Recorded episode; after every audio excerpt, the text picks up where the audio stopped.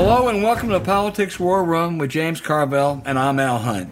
Thanks for joining us. This week we're joined by David Leonhardt of the New York Times, a premier economics columnist and correspondent. Remember, we take your questions each episode, so write into politicswarroom at gmail.com or send a tweet to at Politicon for next week's show. We'll get to as many as we can. Don't forget, tell us where you're from. This episode is sponsored by our friends Magic Spoon. Please check out their link in the show notes.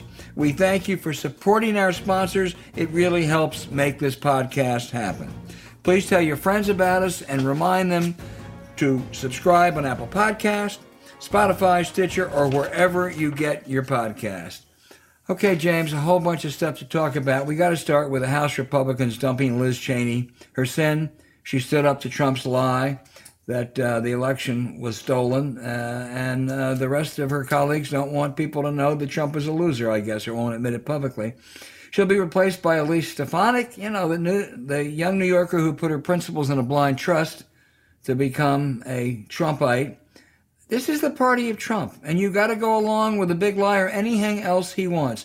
James, if you look at Liz Cheney and Elise Stefanik on taxes, on the border, on national security, whatever were the litmus test, doesn't matter. It's irrelevant. All that matters is is fealty to Donald Trump. And maybe they can get away with that, but I have my doubts. Uh, I think, as Liz Cheney said, ignoring the lie emboldens a liar. I don't think she's going to sl- slink into the night.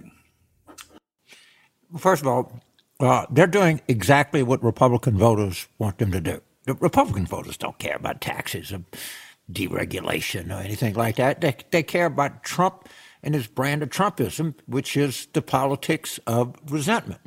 Now, one of the interesting things is a, a Republican observer said, well, look, if, if there was a climate denier in his place, the Democrats would kick them out. So we should kick Liz Cheney out because she's denying that the election was stolen. If, if the fact that we're having climate change is in any way comparable to the fact that there was not a stolen election. I mean, it, it's insane and their party has is insane. And there's just and, and Liz Cheney is the latest victim of, of, this insanity. And they're insane because their voters demand they, that they be insane. That that's what it is. Elise Stefanik or whether he voted for the tax cut. You know, if she's going to support Trump, that's who they want. He's got to get over the myth that there's some Republican Party that is driven by any ideology. It is totally driven by resentment. And if the Republican politicians don't do that, they're not going to get reelected. Plain and simple. They're not going to win primaries. Uh, that's plain and simple. You know, right. m- many of these uh, members, I'm told, no, the election really wasn't stolen, but that doesn't matter because it's important that we keep that line. You know, when it came, when it comes to taxes, when it comes to climate, when it comes to national security, I don't think a lot of Republicans thought it was a big lie to say tax cuts bolster the economy, nor did I think Democrats thought it was a big lie to say that these tax increases are important for equity's sake. Those are argumentable. Those are very, those are very valid arguments. I don't know what they tell their children because what they're advocating is a big lie and there's no way around it. I don't think it's going to go away. Jeff Greenfield, who I like a lot, said, hey, Democrats are counting on some kind of Republican uh, ruptures uh, to help them. Uh, it's not going to happen, never does. Maybe he's right. I think this is different. You know, I take some issue that there's actually a ton of evidence that cutting taxes on rich people does not produce economic growth. And in fact, the only thing that it does is make rich people richer and decrease the revenue to the federal government. I mean, they can say it, but they just don't have any well, evidence. That's not quite true. That so I, I agree with you. I agree with you, but there I, are studies that, that I think I, are in the minority. I think they're wrong. It's different than saying the election was stolen. It really is. I, I, I, I, there, I agree. It's different, but it's just economics is just history has shown pretty conclusively that it doesn't. But it's okay. Right. It's not. It's a say. Well, I think this. Okay. It, it, it, understand where you're yeah. getting at. It just they're, they're just divorcing the truth. All they want is resentment all the time. And if you don't give them that, they're not going to vote for you. It's that simple. Yeah, and that's what they're stuck with. And what they don't understand, some of them, I believe, is that this isn't the end for Donald Trump. This isn't okay. The election was stolen. I'm not going to have any more demands. I mean, uh, the Prince of Mar-a-Lago is going to be making demands every month, every week, every day. And they're going to have to go along every time or they're going to get in the same problems that Liz Cheney got in. And uh, go ahead. So I, let's say I'm a professional Republican, of right. which we know a lot of, them. you know, lobbyists, government relations people, and they just do better when there is a Republican administration. If I were one of them, I would hope that Donald Trump runs in 2024. Because think about this for a second. Trump is a, not, not that you can possibly have it, but Trump is a sort of moderate version of Trumpism. If he doesn't run, they'll be for guns and coffins, right? Because the whole, they will just have, I, I can out Trump you. And that's what is going to happen in a Republican marketplace. I, I, they're much better off if Trump is a party that wants to have power and not lose a ton of seats. Them I think they're better off with Trump running in 2024 than with him not because it'll just. So how does he affect the off-year elections uh, next year? You know, uh, to be seen. We don't know how they're going to turn out without him on the ballot. We don't know how we're going to turn out without him on the ballot.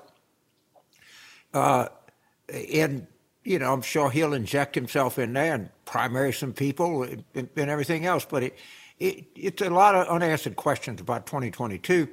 And we just got to admit that we just got to sit back and wait and see how the economy goes because history is not with us. Redistricting is not with us.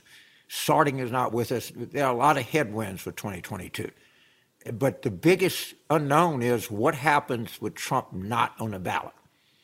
In 2018, was, uh, uh, you know, it was a different political environment, you know, circumstance in 2022, but we did pretty good.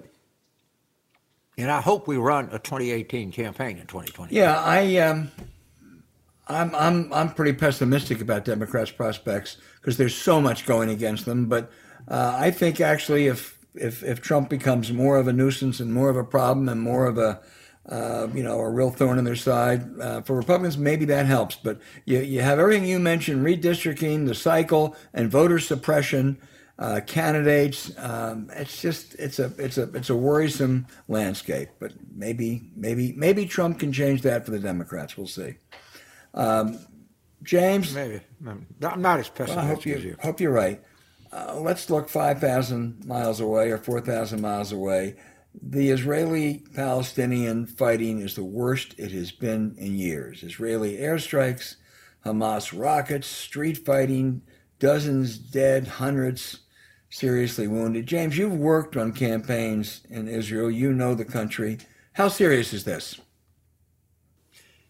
Right, so I, I, spoke to our the show's really good friend Jim Gerstein, who is an Israeli citizen. He has family over there. Let, us talk about some things that make this troubling.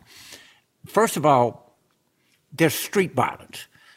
Right, a lot of this is related to the settlements. In Israel, the, the Palestinians and, and the Jews, in many instances, live in close proximity. So it's just not the rockets coming in; they're having fights in the streets and supermarkets and everything else. That that really makes this differently. Uh, it's, it's, this is unsurprising, but it's being primarily driven by Palestinian youth. And the settlements, I, I, can't tell you how much worse the settlements have made the situation because you just keep encroaching, encroaching on Palestinian lands. They see how much better off that the Jewish population in Israel is than they do, and it's eternally frustrating. Uh, you know, we had a chance in the late 90s to, to do something. And it came close.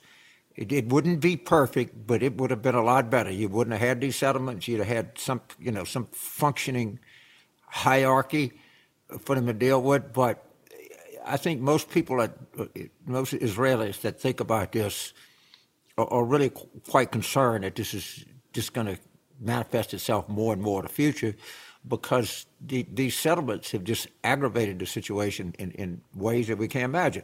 Now, of course, if you're an Israeli family, shit, you want, you want, you want peace. And the guy who's thinking he might benefit from this is probably Netanyahu. And as Israelis say, it's being over well being. And they're this is going to cause, you know, right now, Israeli politics is in a, it's always in turmoil, probably greater turmoil than it's ever been in, and I don't. This will probably add to the turmoil. So it's a, it, it, it's not a favorable situation over there. It's really not. Yeah, I think you're right about Netanyahu. I think he could be a beneficiary. He looked like, you know, once again, he was on his last legs. The other side was trying to put together a coalition. Not sure they would have made it. This probably makes it harder. Uh, he, if he if he can stay in office, he can probably avoid a trial. He's under indictment. Uh, he will do and say anything necessary to survive in power. I think uh, it would have been a welcome for everyone if Netanyahu was replaced. But I think this is something. This is for him uh, it's a life raft, and uh, and there's a lot of ramifications. Some of these other Arab states, like the UAE and Qatar, and some have sort of established diplomatic right. relations with Israel. It's be interesting to see how their street, because these autocrats, they pay attention to yeah, the street. Yeah, let me tell yeah, you, they sure do. And don't know, but it, this is a, a, you know, and I'm, I'm, sure a lot of it is fueled by technology, and I'm sure there's some you know, Palestinian version of TikTok. Social media is all over the place. It, it, it right. It's, and it, as long as they insist on this occupation, it's, it's, you know, it's very difficult under the best of circumstances to have, you know, Palestinians and Jews live in Israel and, you know, best of circumstances. It, this is the worst of circumstances. It really makes it impossible. It does. I'll tell you who else it's uh, difficult and challenging for is Joe Biden. Uh, presidents always come in and the focus is on their domestic agenda. It's their original State of the Union, their budget proposal, and then and then more often than not, some kind of foreign policy crisis occurs, which gets in the way. Uh, very few presidents, if any, have been better prepared for it than Biden, but uh, it's difficult. He's a longtime supporter of Israel, but uh, I think a lot of a lot of his um, constituents, a lot of people are going to say, "Wait a minute, you can't let this kind of repression go on the way it is." He, he's going to. It's awfully hard for him to keep hands off. Maybe he will, but it's hard. You know, when people say, I think I'm certainly describe myself as a supporter of Israel, right? But, but I'm, I'm not a supporter of the settlements. And, and, but they have decided to do this, and the consequences of this decision are, are being played out here on a daily basis now. And it, look, it may just most of them recede. Uh, this at some point may recede. People just get, get tired of it, but it, it's not going to go back to the way it used to be. It's just going to advance more, and, and it's not going to solve it. And the younger people that are now are going to keep these same, you know, aggressiveness, and the, as they grow older, and they'll be. You know, the, the, big problem with the youth, where people don't have hope, it, it, it's it's a bad situation, and I think that's what's driving a lot of this. One of the most one of the most admirable countries in the world with one of the most screwed up political systems in the world. It really is remarkable uh, that that a that yeah. a country. I know it's young. It's only what. Uh, you know, 75 years old or whatever. It's, it's younger yeah, than it me. me too. Younger than but, me. Uh, uh, still, uh, you would think they could somehow get a better political system, but they can't. And uh, I'm, I'm afraid your, your dire warnings about what could be ahead um, may, may prove correct. Anyway, let's. We, yeah, we're probably not the best people to lecture other people about their political system right now. We've always been proud of ours. It doesn't seem, doesn't seem to be doing Good point. well.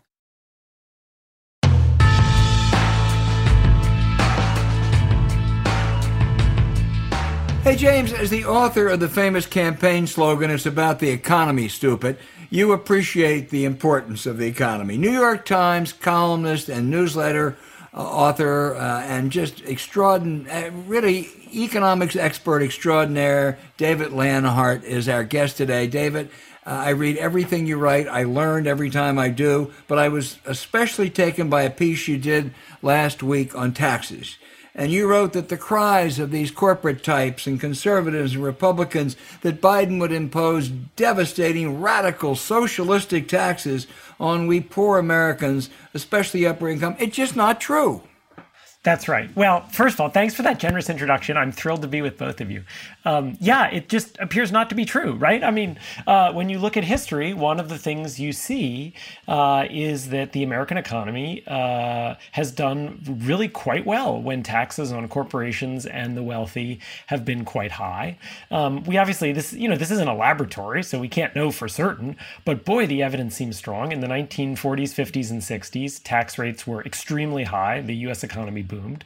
Um, as James well knows, when when Bill Clinton raised taxes on the wealthy, Republicans predicted it would be the end of the U.S. economy. The U.S. economy did pretty well in the 90s, um, uh, and you know there are three or four other examples. It's not that taxes don't matter. It's just that in the range where we are right now, the idea that that is the main thing that determines the health of the economy is wrong. And there are ways in which higher taxes might hurt the economy, but there are also ways in which higher taxes help the economy. Well, uh, let me just focus on the corporate tax for a second because critics like Susan Collins say, hey, if we take that top corporate rate back to, you know, up to 28%, it was 35% five years ago, from 21%, that's going to put American businesses at a huge disadvantage globally. What do you say? I mean, I don't think there's a ton of evidence for that. Um, the promises that we heard after the 2017 tax cut about what it would do for the economy were largely not borne out. The economy was doing fine before the tax cut. It continued to do fine after the tax cut. It might have done a little bit better after the tax cut, um, but by some by some measures, it didn't. And the specific promises about what corporations would do in terms of investing in the economy, they just didn't come to bear. And so when you when you sort of look back over this to say that the corporate tax rate is what will determine how well our economy is doing is not something that has evidence to it. It's just sort of a matter of faith. It's people who want to believe that. The thing that we know is that cutting the corporate tax rate will increase the after tax profits of corporations and will help people who own stock in those corporations. It, it may not help the American economy writ large, but it's basically a subsidy to those corporations. So I understand why the corporations want the corporate tax cut. We all like money. Um, but they justify it in this way, which is it'll be good for all of you. Just, that just doesn't that just isn't consistent with the facts. Let me ask you about one provision that kind of fascinates me. Eyes roll over when you mention it, but it becomes quite controversial in the Democratic Party. And that's one, I, I thought the 17 bill was a terrible bill. One thing it did was it limited the deductions you can take for state and local taxes. Now, in high tax places like D.C., that probably hurt us. But there's an equity argument here too. Some Democrats are saying it's got to be fully restored. What? Give me your view on the dynamics of, of, of state and local tax deductions. Well, so I mean, I think there are Democrats now who are basically saying, as you said, unless that's fully restored, we won't support anything. My instinct is that's a negotiating tactic, and they won't right. stick to it. But I think the Democrats, if they allow this entire package to collapse over that, um, uh, they would almost certainly be making a tactical mistake because th- there are legitimate arguments on both sides of this issue. On the one hand, a bunch of the higher tax states are also the states that are more prosperous in our country, right? Um, so California California and New York tend to have higher taxes. They also have larger, stronger economies, and they send a lot of money to those lower tax states through the federal government. Um, and so, as long as we have a federal system where you have states like California and New York basically subsidizing other states, I think it, it, you can see the defense for why we may also allow the taxpayers in those states to get deductions for it. The flip side of it is um, the federal government now does uh, or did subsidize in a major way um, uh, states that charge larger taxes than others. And I get the argument that conservatives offer that, that basically says we should be doing less of that. I think there's a fair question of where in the spectrum you want to be on that. Um, boy, it feels like it would be a mistake if Democrats kind of tanked the whole thing over these regional issues. I don't expect they will, but you never know. Yeah. James. So, uh, one economics question. I, I don't want to talk to you about the pandemic. I, I happen to think you're a polymath, and economics is one of your areas of expertise. But one of the ideas that people have told me, and I just want you to react to it, is the corporate income tax. Do away with it and tax dividends and capital gains as ordinary income. In other words, have the tax when you distribute the profits. Does that make any sense to you? Is that just somebody being clever on a napkin um, in a bar? I don't think it's crazy. So Um, I mean, Mitt Romney got in a lot of trouble for saying, you know, corporations uh, are people, right? Corporations don't pay taxes, people pay taxes. But the larger idea that in the end there isn't some some entity that pays taxes, that it's just people who pay it, is correct right? General Motors didn't get up this morning. Um, when we tax General Motors, um, we're mostly taxing its shareholders. And so essentially saying, you know what, let's stop with all this stuff. Let's let's not tax corporations. Let's instead impose um, more significant taxes on wealthy people um, who tend to own the who tend to own the stock. Let's get rid of this preference for stock holdings over work in our tax code. Uh, the theory of that to me is actually quite alluring. I think the problem becomes look, that's not the way most states, most countries do it, right? And so if we move to that, it, it it gets us out of step with most of the world. And so I guess the way what I think is if if you could imagine a benevolent dictator or god coming and changing the entire global tax system to move to the one you just mentioned, James, I don't think that would necessarily right. be crazy. My concern is that in the real world, we would get the zeroing out of the corporate tax and we wouldn't get the hikes you would need on the individual taxes to make up for it. And it would end up right. being a big giveaway. Uh, I want to talk to you about the pandemic. And you've written about it. And of course, there's going to be thousands of books and retrospectives and studies and everything else. But when you historians look back on the fact that we suspended the J and J vaccine, was this the right thing to do, or looking back on it, it was not the right thing? I think the suspension of the J and J vaccine probably has bigger uh, costs than benefits.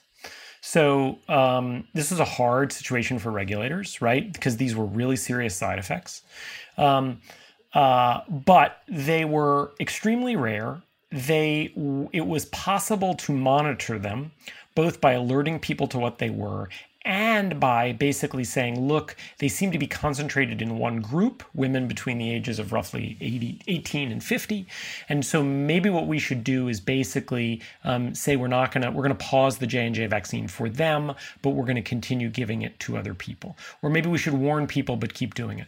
By picking the relatively extreme policy that they did, which is different from, say, how Britain dealt with some similar problems with the AstraZeneca vaccine, um, basically they did two things. One, they caused an immediate short term um, real plummeting in the number of Americans getting vaccines every day. Um, and two, they just raised massive doubts, not just in this country, but around the world about the J&J vaccine. The effects for the US are likely to be temporary. We're sort of quickly getting to the point where if you want a vaccine, you're going to be able to get it. And so the J&J being offline for a few weeks was only a temporary problem. It was still a real problem. I mean, look, there were people um, who would have gotten the J&J vaccine um, and would have been spared COVID and who instead got it during those few weeks and who will be hospitalized or die because of it. Those those people exist. They are more numerous than the side effects would have been. So the costs were real. I more I worry more in the long term about what we may have done to the reputation of the J&J vaccine, which appears to be an enormously powerful vaccine with extremely rare side effects um, by doing the full pause. Right. My 23 year old just got the J and J vaccine, and I said, I, I, I honestly, take anyone you can, but I'm kind of glad you got that one. Because? You know, it's a kind of one and done, yeah. and you got really good protection. You know, you, and you're 23. I mean, I, I, she might not go get the follow up shot. You don't, you don't know what young people are going to do. But I was, as a parent, I got to tell you, I was glad that the J and J vaccine was available. All right, let me move on on the uh, on the, and you know we're going to cover. I know this is kind of uh, ad hoc but uh, how do you think high end public health has performed in this crisis in the United States? And I, when I say high end public health, you know what I'm talking about Johns Hopkins and the T.H. Chan School and the UCLA School of Public Health or whatever you have. How, how would you grade them right now? Um, I think it's been mixed. So, first of all, there let's acknowledge that that the, our public health system had an extremely difficult challenge in 2020. which is we had a president of the United States who denied obvious scientific facts, who made up things, who tried to undermine experts. And trying to be uh, an epidemiologist, an official at the CDC or the FDA um, during that period is enormously difficult. Um, and they bear no responsibility for the falsehoods that the president, former president, said about the virus. It, it made their lives and their jobs much, much more difficult. And I think it's important to acknowledge that, that they basically had the leader of the country pushing against what they were trying to do. So that's a kind of a high degree of difficulty. Um, I also think they've gotten a lot of things right. I mean, if you look at the development of the vaccines, it's a miracle. And our government agencies and, and universities um, and scientists, they're the ones who did that. And so there's a lot they've gotten right. And then finally, before I get to where I think you're, you're asking me to go with this, James, I think I think also let's remember there's a huge amount of variety when we talk about the sort of public health infrastructure, right? There, there's there are huge disagreements within it. Now, having said all that, I also think there have been kind of significant mistakes that that our public health leaders and experts, some of them, have made. Um, I think they haven't been trusting enough of ordinary people. I mean, the fact that they waited to tell us to that masks are good until they had some specific study that talked about masks and COVID. That that's not the right way to do this. There were all kinds of basic logical reasons to think that masks could help. I mean, I, I happened to be in China in November 2019 before anyone was talking about COVID all kinds of people in China and other parts of Asia wear masks because they, they have health benefits to protect you from contagious diseases. And so the idea that, that the public health authorities weren't coming out and being honest with us about that, and were instead had this paternalistic attitude of, well, wait a second, if we tell the people about masks, they might overhear us or they might take all the doctors' masks. I think that was a big mistake.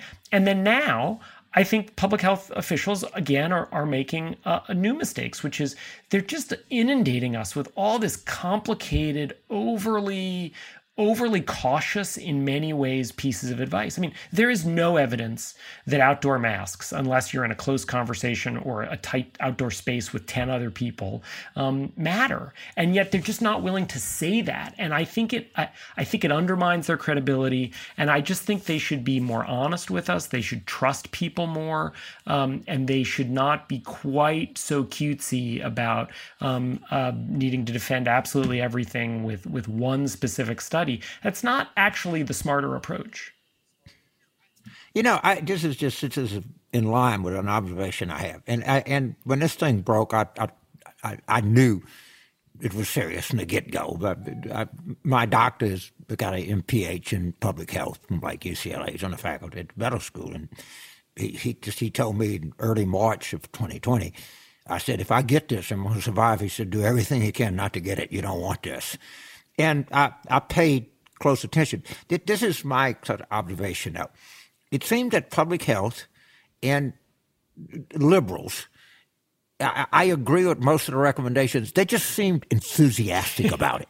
You know, you got to lock down. It's good. You be at home. Don't go out. Don't go outside. Wear a mask. I, I mean, it, it looked like they were happy to chastise people to not take the advice. And I, would sit there and I'd watch MSNBC, I'd watch CNN, and if I was an ordinary person, I'd say they, they actually seem happy about this. I mean, I, I, my kid's not in school.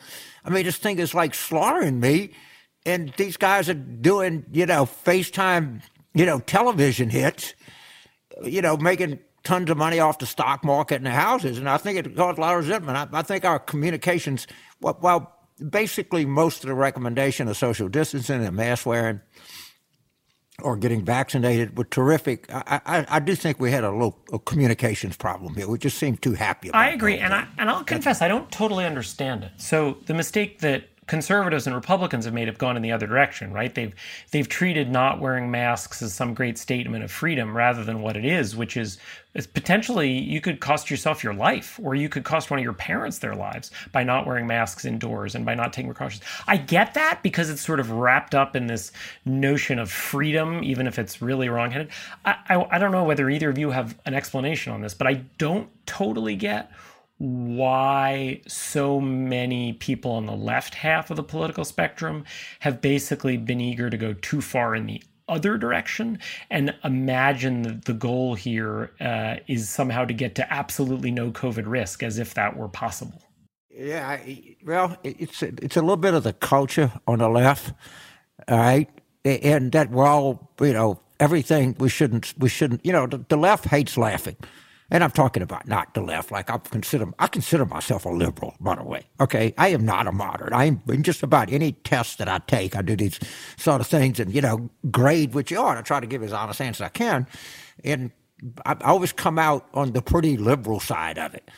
But the the real left, it's like I remember on election night, I said, okay, put your Ambien and you know razor blades back in the medicine cabinet. You think we're going to lose, but we're not. It, it, it, turned out to be one of my better moments, and I got heavily criticized on the left for making light of suicide, as if I was like addressing saying that suicide wasn't an issue in the United States. I mean, some of these people utterly have no sense of humor, and that's it. Stay in, be a vegan, see no one, go on top the mountain I I don't know, you know, and and you know, be careful what you call anybody because you can offend people. And it just it drives me crazy. Just speak English, man. That's all you can do. It's a wonderful language. Try it sometimes. anyway, uh, that that's my analysis of it. Al, David, let me get you.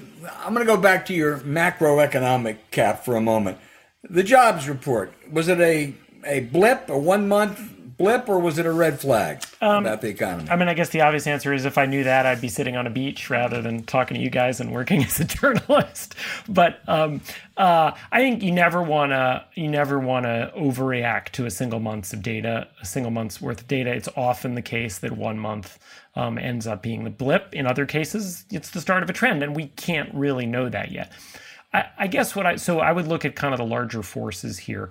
Um, uh, I think for the most part, uh, I would say there are more reasons to be optimistic about the economy's growth than to be worried about it. Um, uh, you know, that people do not have huge amounts of debt. We're not talking about the post um, financial crisis period. Um, consumer balance sheets look pretty good. Um, the federal government has just pumped large amounts of money into the economy um, through these various bills. Um, I do think there's a lot of pent up demand. I do think a lot of people want to get out and go on a vacation or uh, you know start going out to eat more and, and doing stuff like that. So i mean i, I, I think th- th- those kinds of things are real reasons to think that it's kind of a blip. There are a couple of tricky issues though that we haven't yet figured out how to solve. And so um, it does look like we could have months and months more of something that's not totally normal and um, look, if schools open only every other week or three days a week, that prevents a huge number of parents from going back to work. And if we don't get schools back to, to like normal, I don't mean, you know, I don't mean a hybrid of you're online some days and you're not online. I mean normal. If we don't get daycare centers and schools back to normal, um, that's going to keep a lot of people from going back to work. Um, I'm open to this Republican argument that, that the jobless benefits are keeping some people from going back into the workforce. I've yet to see actual evidence of that. Um, I know it's become the big Republican talking point. I'd want to see some evidence, like who, who, who, why are the reasons to think this is actually a big issue? Um, so I'm mostly optimistic, but um, but I do think that we are in this situation in which um, the it's important. This sort of ties together the two parts of the conversation: the economy and COVID. If we take months and months and months and months to get back to to normal, um, it's going to have all kinds of, of deleterious effects. It's going to affect people's mental health. It's going to affect kids' ability to learn. It's going to affect a lot of people's ability to go back to work. And yes, it's going to affect our economy, and, and we shouldn't pretend otherwise. Well, in the same vein, uh, looking and, and, appreciating what you said earlier, that it's not a it's not a science, it's not exact, but but uh, on the debate between Larry Summers uh, and Jay Powell on whether uh, there's a, a, a, danger of, I guess, really big inflation and soaring interest rates uh, or not, uh, which do you find more persuasive? I think that um, I think the strongest point in in Powell's on Powell's side, which is clearly also Biden and Pelosi's side, is that um, for you know basically this entire century so far, we have made the other mistake. Um, the Fed has repeatedly done too little to spark growth. Economic growth has again and again and again come in under what economists were forecasting. And I don't mean the next month. I mean, when you say to economists, how much do you think the economy will grow next year? They've consistently been too optimistic. So growth has been the problem, um, not inflation, again and again and again and again. And so, you know, I guess I sort of like you think about it if, if if you're having a problem again and again and again and again sometimes you do want to risk overcorrecting because if you keep making the mistake of undercorrecting um, maybe you want to take the other risk. And and i think that to me that's part of the strongest argument for the powell side. I think the point that summers made that that i think should weigh on democrats a little bit is he pointed out and this wasn't the thing that got the most attention but he pointed out that in their zeal to pass a huge stimulus bill, they were necessarily paying less attention to the kind of long term fundamental changes in the economy that they now have the the opportunity to pass.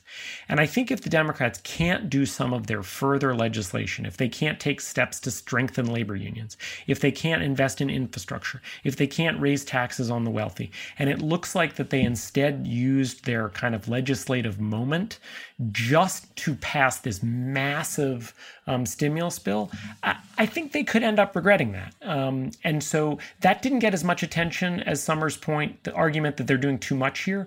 But it's worth I think it's worth Democrats grappling with that risk. James. Well, I, you know, on the inflation thing, and, and I'm here in South Mississippi, and I'm going to tell you, the Highway 90 is full of, you know, help wanted, McDonald's, you know, $50 for an interview. I mean, that, that's a, a labor shortage. I, I, suspect maybe the way to cure it is to pay people more, which they don't want to do. And my brother is a contract in Baton Rouge, and by Baton Rouge standards, he's, he's pretty a scale of one to ten, he's probably a seven and a half by Baton Rouge standard. He said, I'm telling you, inflation is coming. We're just getting killed with lumber prices, steel, you know, finding labor. I, I mean, this is sometimes in you live in Washington, it's just such an affluent area. And you say, well, we're doing fine, but, uh, you know, maybe it's not in the rest of the country. Well, to the extent that I see the rest of the country, there's a labor shortage yeah. out there. And, and, and materials are getting, but I, while I got your brain here, I, I, and I'll turn it over to Al. How serious is this chip shortage thing? Because you keep hearing a lot about it and it's slowing down like auto. Is that something to worry about? Um, I mean, I, I um, as a journalist allowed to say, is anyone allowed to say I don't know in 2021 in the United States? I mean, I don't know. That that's the that's the full okay. answer. I think right. you know. I think I, I've sort of learned I'm an optimist by nature. So my my my my instinct on many of these things is to say, well, it probably won't be a problem. But, you know, if there's anything we've learned over the last decade or so, it's that, you know, lots of things that probably won't be a problem can actually be really big problems, right? Like, we didn't think someone who rejected American democracy would win the White House. We didn't think we'd have a once in a century pandemic. And so, um, uh, you know, there, the, it, it seems like, put it this way, if you're trying to figure out, is this worth any of my brain space? I think that that clears the bar of it's worth some of your brain space. Yeah, the only thing that I turn back over to Al, a, a, very knowledgeable friend of ours said the thing that worries him the most is Taiwan produces a lot of chips. China, not so much. Right. And that just may make Taiwan a lot more attractive to mainland China. That's just something and, to think and, about. And look, Taiwan is already as if as if it as if it could even be more attractive, right? I mean, I was just right. looking at some of the history on this. It's amazing when you look at the famous Nixon reopening of China.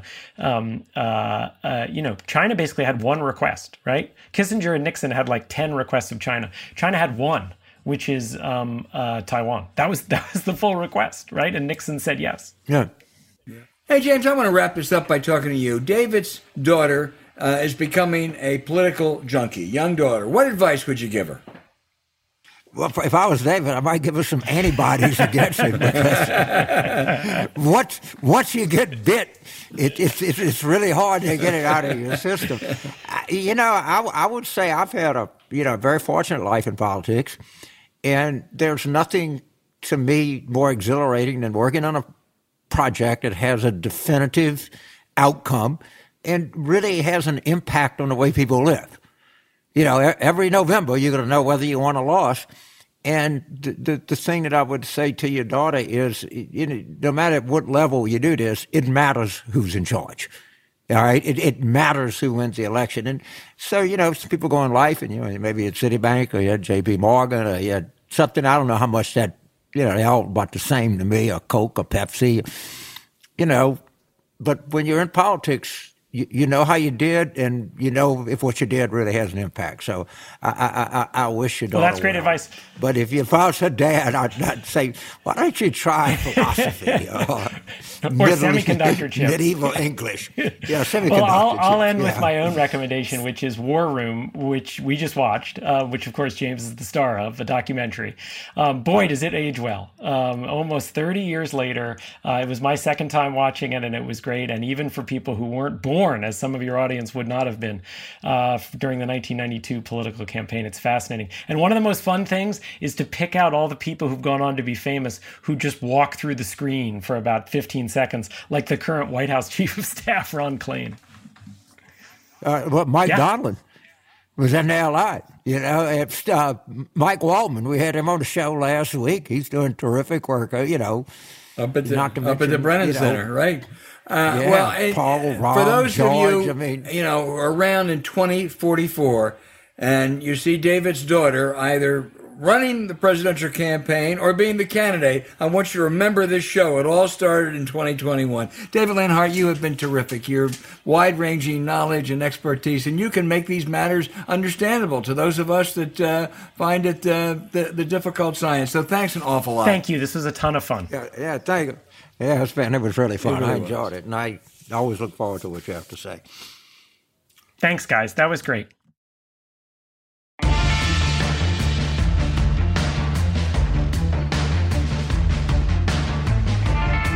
All right, James, now to one of our favorite segments question and answers. Our listeners are so smart and they ask such good questions. Let's start with John from Antioch, Illinois, who asked, How come we don't hear anything from Dick Cheney about how his daughter is being treated by Republicans?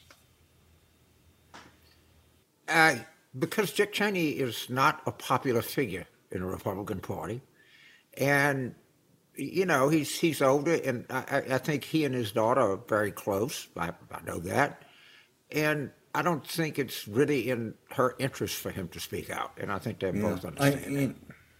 There's there's no Dick Cheney Republicans left. you know, I think that's right, and I think he also uh, will uh, do whatever she wants him to do. They are very close, as you say, and it's probably not in her interest to have him speak out now either.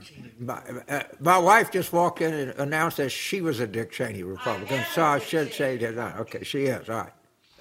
But I, I, I think they've concluded that it wouldn't be particularly helpful for him to speak out at this moment. Jim, and I hope I get this right, James, in Bocas del Toro, Panama. Does that sound right to you? Oh, I mean- wow. I guess I, I've been to Pan. I was, you, boy, you go to Panama. I was there like probably three years ago, a couple of years ago, and Panama City looks like Denver. The, the amount of construction they have there, and a, a lot of it is like uh, Latin Americans that are, are moving there. But you ought to see the high rise. I mean, even Trump has a tower in Panama City. It's a great country. I love the I love the whole. That's not an incentive to go there, the Trump, formula. the Trump Tower, but uh, you know the rest is. Way, yeah. I go to New York and Yeah. there's a Trump Tower. Anyway, there. Jim to- Jim asks, do you think the Democrats will ever be able to address the insidious problem of the corrupting influence of money in politics? Uh, I am not very optimistic unless you get a new Supreme Court. Uh, those decisions they've handed down, starting with Citizens United, make it very difficult. You're never going to take money out of politics, but uh, I think it's more. I, I- think to do anything serious is, is going to be a long time away.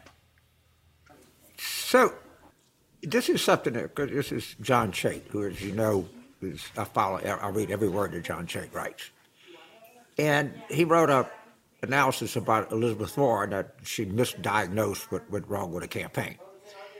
And of course, she did not. She relied on small donors. So, in one sense, you say that's admirable. She doesn't take, you know, any contribution over thousand dollars, and people would say, well, illegal women voters say that's a great idea. Our friend Fred Wertheimer would say that's a great idea. The problem is you become addicted to small activist donors. And the only way you increase donations is by feeding that activist furnace, if you will. And so it, there is, it's, it's, it's not a kind of a straight line. They say if, if people should just not take back money, not take large donations, because if it makes you reliant on a small but active demographic within the party. I thought there was a very, I, I thought of that, and I thought it was an interesting observation. I'm not, of course, I'm not suggesting to you that big money and powerful money is not a problem in American politics, but we, we need a better. Well, James, I, I, agree that's the case sometimes, not always. I mean, Barack Obama Barack Obama raised huge amounts of small contributions in the beginning. I don't think he was much affected uh, by that activist base, and John McCain did the same thing uh, back in uh, back in 2000 yeah, 2008. So Warren I, Warren was an example of that, but I think it's more mixed than that. And uh, yeah, I don't think it's a yeah. I'm not suggesting to you it's an absolute thing. I'm just saying that's an aspect right. of it that that you got to admit that this it, it, it can happen. Yeah. That's all.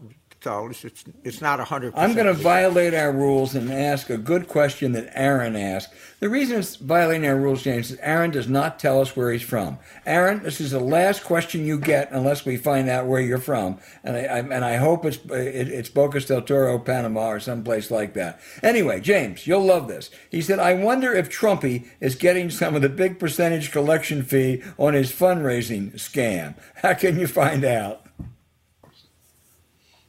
I don't have to find out. Okay, I, I can look out there. I'm looking at the bay here in Basin St. You know, it's the water is wet. I promise you. If you jump in there, you're going to get wet. There's nothing. There's nothing here to investigate. You know, he's skimming everything that he possibly can, and I just love to know what his cut is and what the rest of them are. But you know, Aaron's a great name in, in spin doctors. He was Moses' spin doctor. He was the first PR flack it was in the Old Testament. So to, to spin doctors, Aaron is a great name. We're all, we're all sons, we're all children of, of Aaron. Aaron, you ask a good question too. Just next time, tell us where you're from. Duncan, who is from London, which, we, as we all know, is in the UK, uh, asked, What was the biggest political upset that you remember or covered? Look, there are always upsets in Senate or House or sometimes gubernatorial elections, but, but over the longer haul, the biggest upset you know, maybe Trump would be in there, Trump getting the nomination if you look back a couple years. Jimmy Carter, 1975, he was a peanut farmer out of office, and I don't think he was given any chance, really, two, three percent chance. Uh, and that was that was an extraordinary run over the long run. There have been individual races that have been huge upsets, but I always remember the Jimmy Carter race, maybe because I prefer to think about that to Donald Trump. Yeah, I, I, I, could I can understand that, but I mean the, the Trump 2016 was, you know, uh, look. I thought the fact that we lost congressional seats this year was a big upset. No one was expecting that. Let's be honest. And it, we came within 42,000 votes of losing the whole damn thing. I mean, it, there's real lessons in this 2020 result, and I'm not confident that we learn these lessons.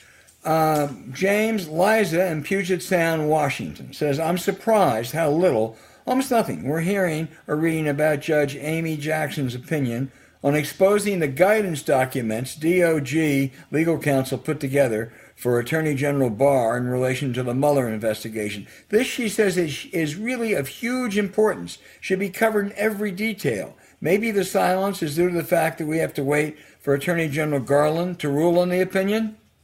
I, I, you know, I guess so. I, but I'd certainly ask, you know, Walter Dellinger or Seth Waxman about it. But it did strike me as a big story. But the story is not going to go away because all the documents exist in the Justice Department. Whenever General Garland wants to release them, he'll do that. I, he's got a pretty full inbox right now. But I, I agree with, with, with, our listener that it, it is a huge story, but it's a huge story that has got it's got a lot of shelf life. Yes. Uh, no, I agree totally. It's there. You know, James, this isn't the only stuff that's going to come out that hasn't come out so far yet. I'm repeating myself, but a couple years ago I had a dinner out in Seattle with Bill Ruckelshaus, the now late, but was the FBI director and the deputy attorney general who resigned after the Saturday Night Massacre, Nixon in 1973. And he said, just remember, what you see on the surface is only the surface there's a lot more underneath it. And with Trump, boy, there is a lot more that's going to come out. And this is this could be one of the more incriminating ones. It's going to be it's it going to be unending. It's just going to be, and it's just going to be unearthing more and more and more. We're going to stay global. Uh, yeah. Brent in Sydney, Australia. You know, we have a good Australian uh, audience.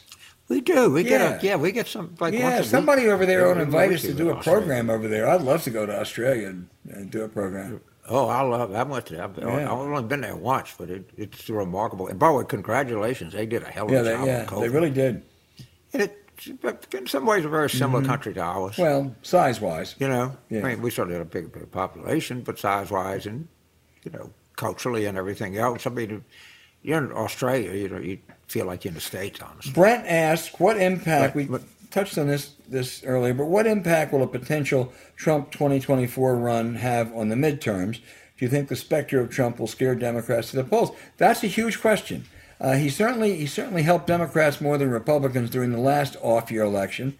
He certainly helped Republicans more than Democrats uh, down ballot in the 2020 election. So I don't know the answer to that question. My gut feeling tells me is if I were a Democrat, I'd want to keep having Trump uh, as a boogeyman, but I don't know. I, will take minor issue. I, I, think the Democrats had something to do with our disappointing congressional performance in 2020. I, I think a lot of uh, certainly Trump had something to do with it, but but I think it, it's fair to say that the Democratic communication and recruiting effort was off. Yeah, James, it was, but I'm I'm citing our friend Jim Gerstein, who we talked about earlier who said that what, what, what, what worried them a little bit was Trump brought out voters for him and against him. Those people, those independent suburbanites who came out against him, some of them, just a slice, then returned to their natural inclinations and split their ticket or voted Republican down ballot. Those he brought out, those low propensity voters, tended to just vote straight straight ticket. And uh, yeah, so it's I, both. I it's not. But yeah, it's, you're a, right. Right. Yeah. Yeah. Yeah. yeah. Okay. And I don't. I agree with everything. Well, that's good. Boy, that's a that's a great place to be, huh? that's that's yeah. rare for you too, James. Kind of. That's a very. It it's very Clintonian. It Leona from Tiburon, California. Why is Tucker Carlson and Fox News spreading such dangerous disinformation about vaccines? Is it because their audience are clamoring for such lies to increase ratings? Are they trying to undermine the successful COVID vaccine program being administered by Biden? Why? You know, Michael Lewis points out if we would have just had the average COVID response of, of the developed nations in the world, we'd have 180,000 more people living. Okay? It's a, it's a death network. They promote death. All right? There is, is utterly no reason for this other than they say, you know what, it, it, it was like what Ford did in the Pinto. Yeah, so many people are going to die in here, but it's cheaper for us to just pay off the judgments than it is to recall them all and put the gas tank in a different place. All right?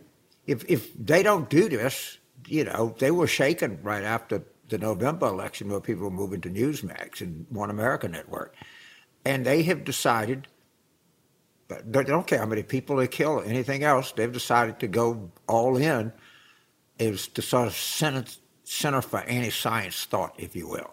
And they don't care how many people die for it, obviously, at all. And the one thing we know about these vaccines, I don't know, probably 150 million, 170 million people have taken them, and they're all walking around. What's there to wait on?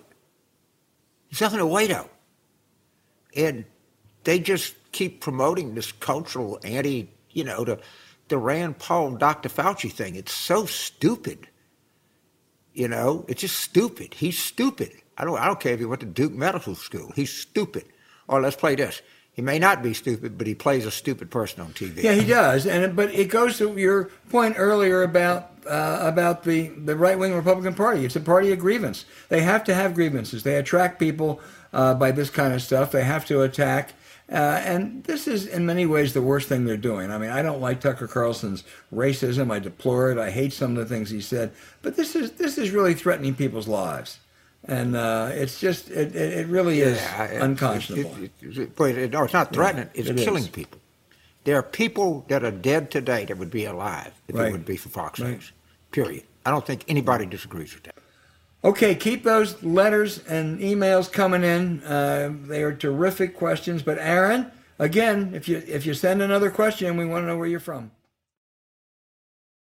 Now I want to take a second to tell you about one of our favorite things here at Politics War Room, and that's Magic Spoon cereal. What's so great about Magic Spoons that they have zero grams of sugar, 13 to 14 grams of protein, and only four net grams of carbs in each serving? That's only 140 calories. It's amazing. Gluten free, grain free, soy free, low carb, and GMO free. And listen to this. Now, wait a minute. Hold on to your hats, your seats, whatever. We have exciting new news. Magic Spoon has released a super delicious, James, I want you to listen to this, new flavor birthday cake. Birthday cake Magic Spoon will be available in a special five pack for a limited time only. So get it while you can. Birthday cake. Or for our family favorite, build your own box that you can customize with cocoa, fruity frosted, peanut butter, and cinnamon.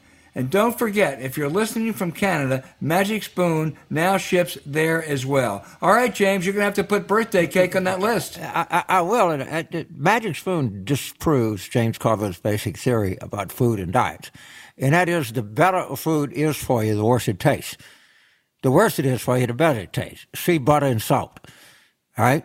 However, what Magic Spoon is, it, it's got, you know, a dynamite nutritional profile and it actually tastes good, which is really rare. I mean, very rare. It, it, it's a hell of a product, and you know, I'm sure Kai, your, your, your grandchild, is gonna love the birthday cake because you know our kids love birthday. Oh wow. He may he may be a turncoat to blueberry and uh, and peanut butter and his other favorites. Birthday cake may, and he's a great lab. Uh, he's a great laboratory for this. I mean, if a three year old says he loves it, you know he loves it. Uh, so it's Magic Spoon is terrific. Go to magicspoon.com slash warroom to grab the new limited edition birthday cake or custom bundle of cereal and try it today. Be sure and use our promo code WARROOM at checkout to save $5 off your order. This offer is now good anywhere in the United States or Canada, but only when you use our code at checkout. Magic Spoon, James, as we know, is so confident in their product, it's backed with a 100% happiness guarantee. So if you don't like it for any reason, and I can't imagine why you wouldn't, but if you don't, they'll refund your money, no questions asked. Remember, get your next delicious bowl of guilt-free cereal at magicspoon.com slash warroom and use the code warroom to save $5 off. Thank you, Magic Spoon, for sponsoring this episode.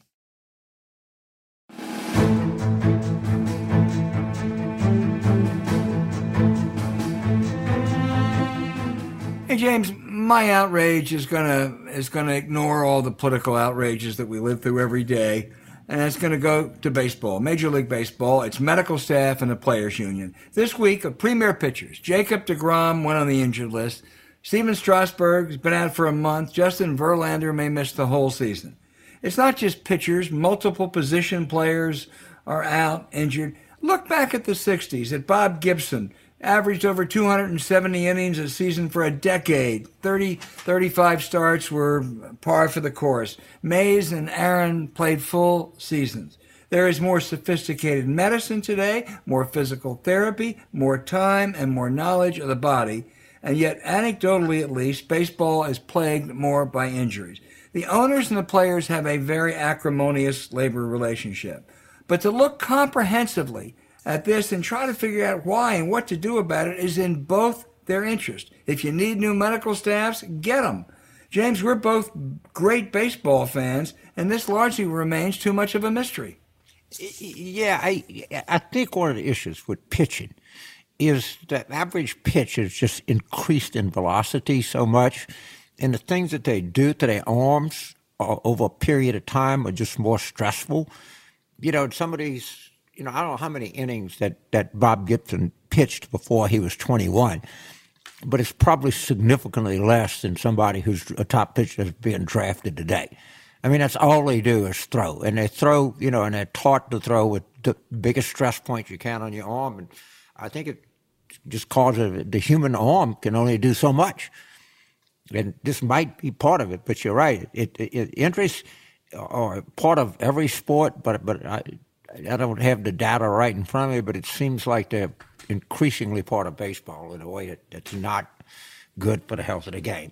Uh, the outrage is I, I, alluded to earlier. It it it it, it is something. well, yeah, we got Marjorie Taylor Greene, but you got AOC, right?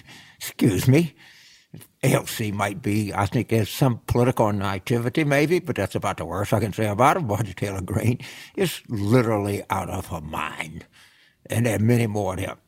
And, and, and I love the equivalency. Well, yeah, you, you can't have someone that, that doesn't believe the election was stolen as the number three person in our caucus, but look at you. You couldn't have a climate denier as the number three person in your caucus.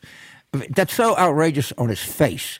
I mean, some of this the, the but on the other hand, thing that we do is, is just absolutely ludicrous. So I, I continue my personal jihad against that the way that they just sneak their talking points in. You know, it, and Marjorie like Anthony, Marjorie Greene is not unique. She's no, awful, not, but there are a number of Marjorie well, Greenes. Could, there, there, there's Louis Gohmert, there's Paul We used to think Louis Gohmert was the craziest guy in the House. He may become a moderate now before this thing is all over. Uh, I don't think Louis. I think Louis is going to continue to entertain us. Oh, I hope. I, no, I don't really. But uh, okay, Simon. I tell you, you got to watch. We need to do a segment on who's crazier, Louis Gohmert or Clay Higgins. Because Clay Higgins, oh yeah, I'm gonna tell you, he's got he's got real potential. I, I, well, we, I mean, we, we, we talked about that, and then we never did it. I think that's. I, am gonna give you one be... Clay Higgins fact. He's the only human being that's ever been censured by the Annie Frank Foundation. That's so, pretty good. That's yeah, pretty that's good. that. That's a yeah. I've been to Annie Frank's house in Amsterdam, and he went in front of the to Auschwitz or somewhere try to do a political stunt about, you know, compared to, to the Holocaust. And it, he's too stupid to know how stupid he is. Well, that's a. It'll be a close contest because Louis is right up there. We can come up. We'll, we'll, we'll do that one week.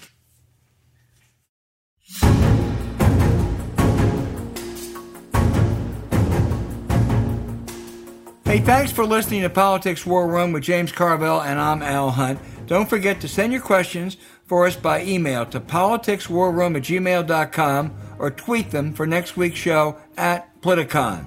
Following this episode, we would really appreciate it if you check out the links to our sponsor, Magic Spoon.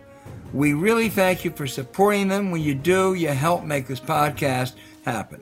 To keep up with us, subscribe to Politics War Room on Apple Podcast, Spotify, Stitcher, or wherever you listen. Please rate the show with a five-star review. We'll be back next week with another show as we continue our war room planning.